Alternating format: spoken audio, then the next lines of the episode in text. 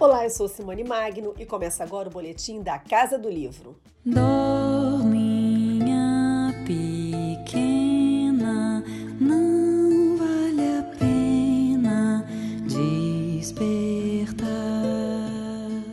Limite Sem Trauma, referência para pais e professores, chega à sua centésima edição pela editora Best Seller, em uma versão revista e atualizada para o mundo digital.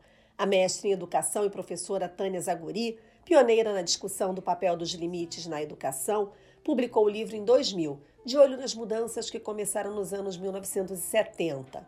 Tânia acredita que do lançamento do livro para cá, a maior dificuldade é quando dizer não e quando dizer sim.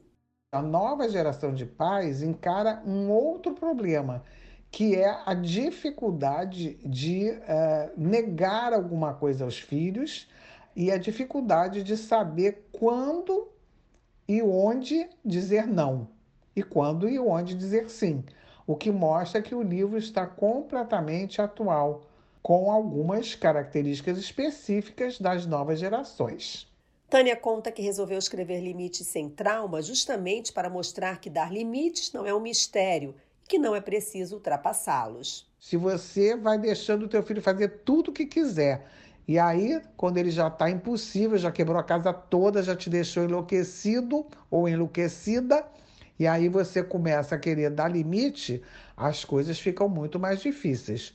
O limite tem que ser dado desde que a criança é pequena, aos poucos, com carinho, mas com segurança, a partir de um aninho e meio, mais ou menos. Antes disso, não há com que se preocupar com relação a limites, só a partir daí. E que não causa trauma de maneira nenhuma, a não ser que você deixe tudo acontecer e depois queira é, aí será usando é, gritos e, ou até palmada né, para botar, é, digamos, limite. Mas não há necessidade alguma de se deixar chegar a esse ponto. It's not time to make a change. Just relax, take it easy. You're still young, that's your fault. There's so much you have to know. Com capítulos didáticos divididos por faixas etárias, o livro indica as necessidades das crianças relacionadas às respectivas tarefas dos pais em relação aos limites. Para Tânia Zaguri, principal problema dos pais não é a falta de tempo de estar com os filhos, como muitos imaginam, mas a falta de disponibilidade. O principal problema dos pais hoje em dia não me parece que seja a falta de tempo de estar com os filhos é uma coisa que os pais falam muito hoje em dia, mas é porque eles esquecem ou ignoram que, na verdade, as mulheres começaram a trabalhar fora há mais ou menos em torno dos anos 70, exatamente, que foi quando as mulheres se independizaram financeiramente e profissionalmente dos homens, né? Então, na verdade, aí é que começou a falta de tempo, porque as mulheres deixaram de ser apenas mães e donas de casa. Mas é claro que os jovens de hoje, os jovens pais de hoje, acham que isso é uma prerrogativa deles, o que é um engano. O grande problema começou com a saída das mulheres para o mercado de trabalho, evidentemente, porque aí então, nesse caso, as crianças ficaram sem o pai e sem a mãe durante o dia. E isso fez com que surgissem novas demandas, daí porque surgiram tantas escolas de tempo integral. Infelizmente, não são todas as classes sociais que têm condição de manter os filhos em escolas de tempo integral.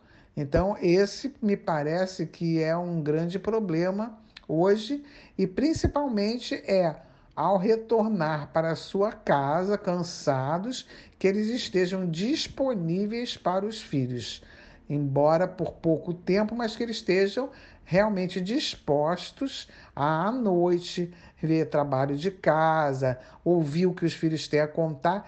Esse é o diferencial. É você chegar em casa, você trabalhou o dia todo, teu marido trabalhou o dia todo, porém você tem que estar consciente de que a opção de ter filhos é uma opção que traz consigo muitas obrigações, muitos deveres. Menininha do meu coração, eu só quero você a três palmos do chão. Nesses 22 anos, Limite Sem Trauma virou um livro de cabeceira para pais e professores e vendeu mais de 250 mil exemplares. Tânia acredita que o sucesso aconteceu justamente porque a questão já estava se refletindo na escola. Na medida em que eu reassegurei aos pais a, o direito de dizer não, o direito de não permitir que os filhos façam tudo o que quiserem, é, eu acho que isso é que explica. Ele trouxe a resposta que os pais precisavam e reassegurou aos pais a sua autoridade. Então eu acho que era isso que eles estavam precisando, ouvir de alguém que evidentemente tem base em estudos, mas também na sua própria experiência como mãe, que você pode de fato dizer não e deve dizer não todas as vezes que seu filho adotar ou tiver uma atitude antissocial ou inadequada ou desrespeitosa. Eu acho que o sucesso vem na medida em que a gente, é, de fato, atende a alguma coisa que estava sendo necessária.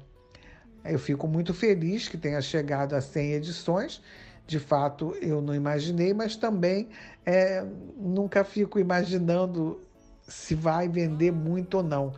Eu acho que vender bem, chegar a 100 ou sei lá, 120 edições, depende de a gente estar correspondendo a uma necessidade social. Não sei se o mundo é bom, mas ele está melhor desde que você chegou e perguntou. E o objetivo é esse: fundamento e base para que pais e professores possam formar cidadãos, pessoas capazes de, pela postura ética, transformar a sociedade. Sou Simone Magno e esse é o Boletim da Casa do Livro. Salve o podcast nos seus favoritos para não perder nenhum episódio. Outras novidades no canal do YouTube do Grupo Editorial Record e no blog record.com.br. Beijo grande até semana que vem.